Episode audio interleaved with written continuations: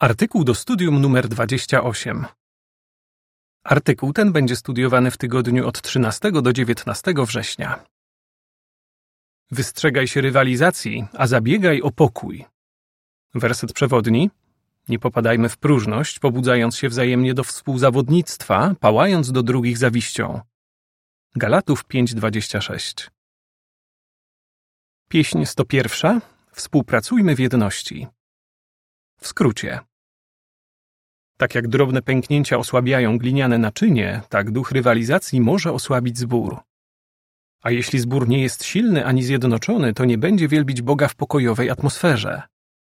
W tym artykule omówimy, dlaczego w zborze musimy wystrzegać się współzawodnictwa i co możemy zrobić, żeby zabiegać o pokój. Akapit pierwszy. Pytanie: jak duch rywalizacji może wpłynąć na ludzi? W dzisiejszym świecie samolubstwo popycha wielu ludzi do rywalizacji. Zdarza się, że biznesmen z zimną krwią niszczy konkurencję. Sportowiec, chcąc, żeby jego drużyna odniosła zwycięstwo, celowo powoduje kontuzję zawodnika drużyny przeciwnej. A uczeń, który zabiega o miejsce na prestiżowym uniwersytecie, oszukuje na egzaminie. Jako chrześcijanie rozumiemy, że takie zachowania są złe, należą do uczynków ciała. Ale czy mogłoby się zdarzyć, że któryś sługa Jehowy zacząłby rozbudzać w zborze ducha rywalizacji, nawet nie zdając sobie z tego sprawy? To ważne pytanie, bo współzawodnictwo może negatywnie odbić się na naszej jedności. Akapit drugi. Pytanie: co omówimy w tym artykule? W tym artykule omówimy, jakie negatywne cechy mogłyby sprawić, że zaczęlibyśmy rywalizować ze współwyznawcami. Przyjrzymy się też przykładom wiernych sług Jehowy z czasów biblijnych, którzy nie dali się wciągnąć we współzawodnictwo. Najpierw jednak zastanówmy się, jak możemy analizować swoje pobudki. Analizuj swoje pobudki. Akapit trzeci. Pytanie. Jakie pytania powinniśmy sobie zadawać? Od czasu do czasu dobrze jest przeanalizować swoje pobudki. Zadajmy sobie pytania, czy buduje poczucie własnej wartości porównując się z innymi? Czy do wysilania się w zborze motywuje mnie pragnienie, żeby być najlepszym, albo przynajmniej lepszym od jakiegoś brata lub siostry? Czy po prostu zależy mi na zdobyciu uznania Jehowy? Dlaczego powinniśmy zadawać sobie takie pytania? Zobaczmy, co mówi Słowo Boże. Akapit czwarty. Pytanie. Dlaczego nie powinniśmy porównywać się z innymi, jak przed tym przestrzega Galatów 6, 3 i 4? Biblia przestrzega nas przed porównywaniem się z innymi. W liście do Galatów 6, 3 i 4 czytamy: Jeśli ktoś myśli, że coś znaczy, choć nic nie znaczy, to oszukuje samego siebie. Niech każdy sprawdza swoje własne postępowanie, a wtedy będzie miał powód do radości ze względu na samego siebie, a nie w porównaniu z kimś innym. Jeśli myślimy, że jesteśmy od kogoś lepsi, możemy wpaść w pychę. Z drugiej strony, jeśli porównanie wypadnie dla nas niekorzystnie, możemy się zniechęcić. Tak czy inaczej, nie będziemy myśleli o sobie trzeźwo. Rzymian 12:3. Katerina z Grecji mówi: Porównywałam się z osobami, które wydawały mi się ładniejsze, miały większe powodzenie w służbie i łatwiej nawiązywały przyjaźnie. W rezultacie czułam się nic nie warta. Musimy pamiętać, że Jehowa pociągnął nas do siebie nie dlatego, że jesteśmy piękni, elokwentni czy popularni, ale dlatego, że Go kochamy i słuchamy Jego Syna. Akapit piąty. Pytanie. Czego uczysz się sprzeżyć brata o imieniu Hyun? A oto inne pytanie, jakie moglibyśmy sobie zadać. Czy mam opinię osoby, która zabiega o pokój, czy raczej często jestem z kimś w konflikcie? Pomyślmy o przeżyciach starszego z Korei Południowej o imieniu Hyun. Kiedyś uważał niektórych braci mających przywileje służby za konkurentów. Opowiada: Byłem wobec nich krytyczny i często się z nimi nie zgadzałem. Jaki był tego skutek? Z powodu mojego nastawienia w zborze brakowało jedności, przyznaje. Przyjaciele Huna pomogli mu dostrzec, na czym polega jego problem. Dokonał niezbędnych zmian i dzisiaj jest przykładnym starszym. Jeżeli widzimy u siebie tendencję do współzawodnictwa, musimy zacząć działać. Wystrzegaj się próżności i zawiści. Akapit szósty. Pytanie. Jakie negatywne cechy zgodnie z Galatów 5:26 mogą przyczyniać się w zborze do ducha rywalizacji? W liście do Galatów 5:26 czytamy: Nie popadajmy w próżność, pobudzając się wzajemnie do współzawodnictwa, pałając do drugich zawiścią. Jakie negatywne cechy leżą u podstaw ducha rywalizacji? Jedna z nich to próżność.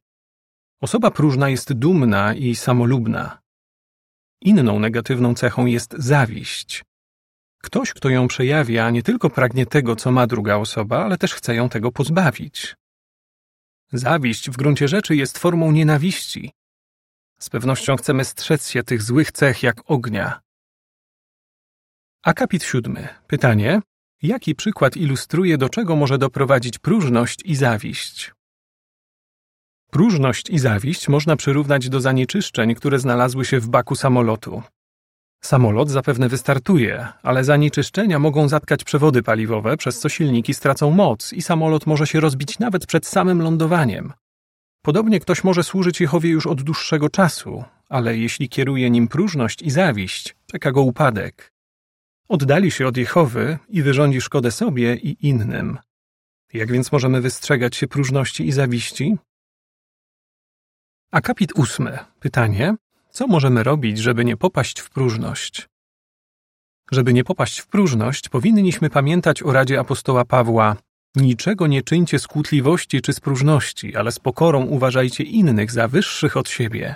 Filipian 2:3 Jeśli uważamy innych za wyższych od siebie, to nie rywalizujemy z tymi, którzy są bardziej utalentowani niż my.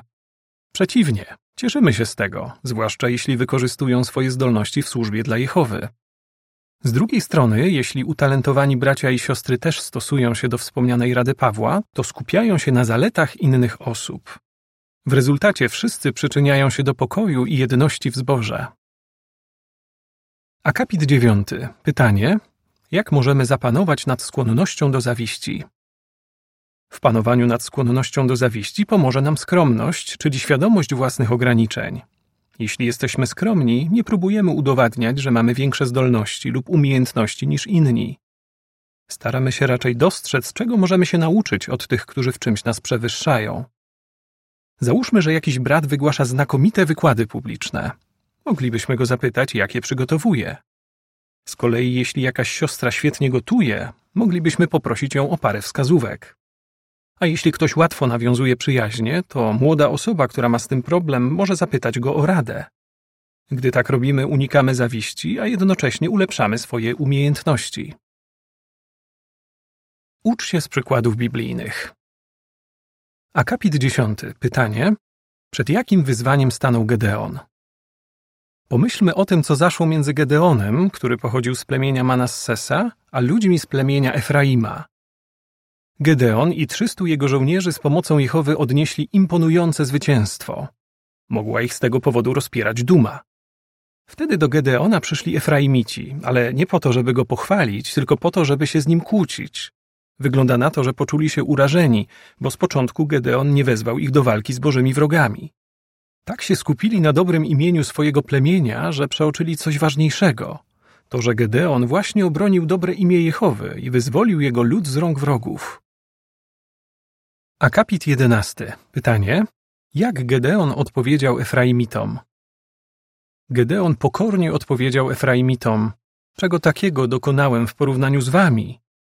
Potem podał konkretny przykład, jak Jehowa błogosławił im samym. Po tych słowach Efraimici się uspokoili. Sędziów 8, 2 i 3. Gedeon był gotowy okazać pokorę, żeby tylko zachować pokój. Akapit 12. Pytanie. Czego się uczymy z relacji o Efraimitach i Gedeonie? Czego się uczymy z tej relacji? Przykład Efraimitów pokazuje, że bardziej niż na obronie własnego dobrego imienia, powinno nam zależeć na obronie imienia Jehowy. A głowy rodzin i starsi zboru mogą się czegoś nauczyć od Gedeona. Jeśli ktoś się na nas zdenerwuje, spróbujmy spojrzeć na sprawy z jego punktu widzenia. Możemy też go za coś pochwalić. Wymaga to pokory, zwłaszcza jeśli ta osoba ewidentnie nie ma racji. Ale w imię pokoju warto schować dumę do kieszeni. Podpis do ilustracji do akapitów od 10 do 12. Pokora pomogła Gedeonowi zachować pokój z Efraimitami. Akapit 13. Pytanie. Z jakim problemem zmagała się Anna i jak sobie z nim poradziła? Pomyślmy też o przykładzie Anny. Była żoną Lewity o imieniu Elkana, który bardzo ją kochał, ale miał też drugą żonę, Peninnę. Annę kochał bardziej, ale Peninna miała dzieci, natomiast Anna była bezdzietna. Z tego powodu Peninna bez przerwy się z niej naśmiewała. Jak to wpływało na Annę? Biblia mówi, że płakała i nie jadła. Pierwsza Samuela 1, 2, 6 i 7. Ale nic nie wskazuje na to, żeby próbowała wziąć odwet. Wylała serce przed Jehową i ufała, że on jej pomoże. Czy nastawienie Peninny się zmieniło? Biblia o tym nie wspomina. Wiemy jednak, że Anna odzyskała wewnętrzny spokój. Na jej twarzy nie było już widać smutku. Pierwsza Samuela 1,18 Akapit 14. Pytanie. Czego się uczymy od Anny? Czego się uczymy od Anny?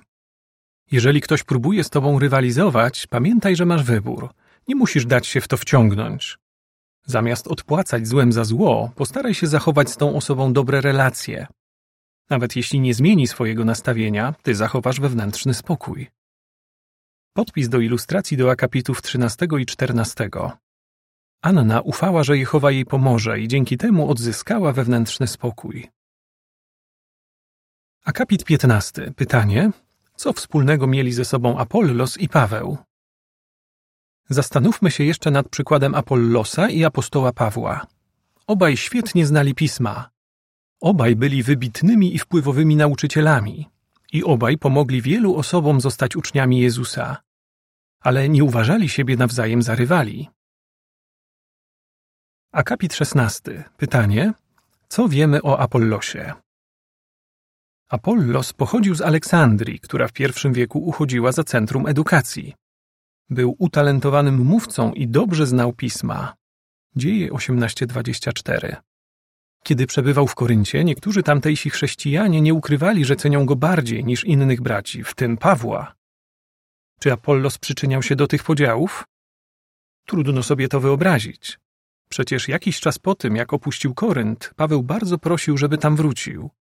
Na pewno by tego nie zrobił, gdyby uważał, że Apollos wywołuje w zborze podziały. Apollos bez wątpienia wykorzystywał swoje zdolności w słusznym celu, żeby głosić dobrą nowinę i umacniać braci. Z pewnością był też pokorny. Na przykład nie ma żadnej wzmianki o tym, żeby poczuł się urażony, gdy Akwilas i Pryscylla postanowili dokładniej objaśnić mu drogę Bożą. Dzieje 18:26.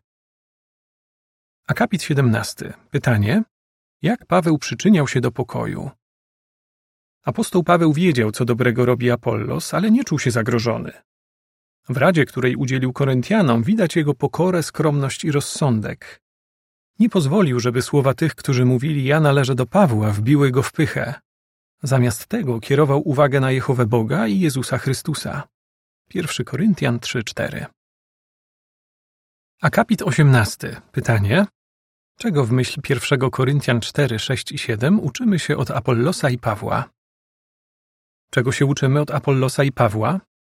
Być może dużo robimy w służbie dla Jehowy i pomogliśmy wielu osobom poznać prawdę, ale przyznajemy, że wszystko to jest możliwe tylko dzięki błogosławieństwu Jehowy. Z postawy Apollosa i Pawła wyciągamy też inny wniosek. Im więcej otrzymaliśmy odpowiedzialnych zadań, tym większy mamy wpływ na pokój w zborze. Zamianowani bracia przyczyniają się do pokoju i jedności, udzielając rad opartych na Słowie Bożym i kierując uwagę nie na siebie, ale na naszego wzorodawcę, Chrystusa Jezusa. Ich postawa bardzo nas cieszy. W pierwszym liście do Koryntian 4, 6 i 7 czytamy Bracia, odniosłem to wszystko do siebie i do Apollosa dla waszego dobra, żebyście na naszym przykładzie nauczyli się reguły nie wychodźcie poza to, co napisano i nie unosili się pychą, wywyższając jednego kosztem drugiego. Bo kto sprawia, że różnisz się od innych? I co masz, czego byś nie otrzymał? A skoro otrzymałeś, to czemu się chełpisz, jakbyś nie otrzymał? Podpis do ilustracji do akapitów od 15 do 18. Apollos i Paweł nie rywalizowali ze sobą, bo wiedzieli, że wszystko zawdzięczają Jehowie. Akapit 19. Pytanie: Co może robić każdy z nas? Każdy z nas otrzymał od Boga jakieś zdolności i umiejętności. Używajmy ich, usługując jedni drugim. 1 Piotra 4:10. Może się nam wydawać, że nasza rola jest niewielka, ale drobne czyny wpływające na jedność zboru są jak drobne ściegi, które sprawiają, że ubranie jest trwałe. Starajmy się więc usuwać z serca wszelkie ślady ducha rywalizacji. Bądźmy zdecydowani z całych sił przyczyniać się do pokoju i jedności w zborze. Posłuchajmy teraz materiału dodatkowego zatytułowanego Nie pobudzajmy się do współzawodnictwa. Kiedy moglibyśmy nieświadomie rozbudzać w zborze ducha rywalizacji? Na przykład, gdybyśmy mówili, kto naszym zdaniem najlepiej przemawia, udziela najlepszych odpowiedzi, czy jest najskuteczniejszym pionierem. Albo gdybyśmy porównywali jakiegoś starszego ze starszym, którego szczególnie cenimy za określone umiejętności. Starsi są tylko ludźmi i gdyby ciągle byli porównywani, mogliby zacząć ze sobą rywalizować. Miałoby to na zbór rujnujący wpływ. Jak byś odpowiedział? Dlaczego powinniśmy analizować swoje pobudki? Jak możemy unikać ducha rywalizacji? Czego nauczyłeś się od Gedeona, Anny, Apollosa i apostoła Pawła?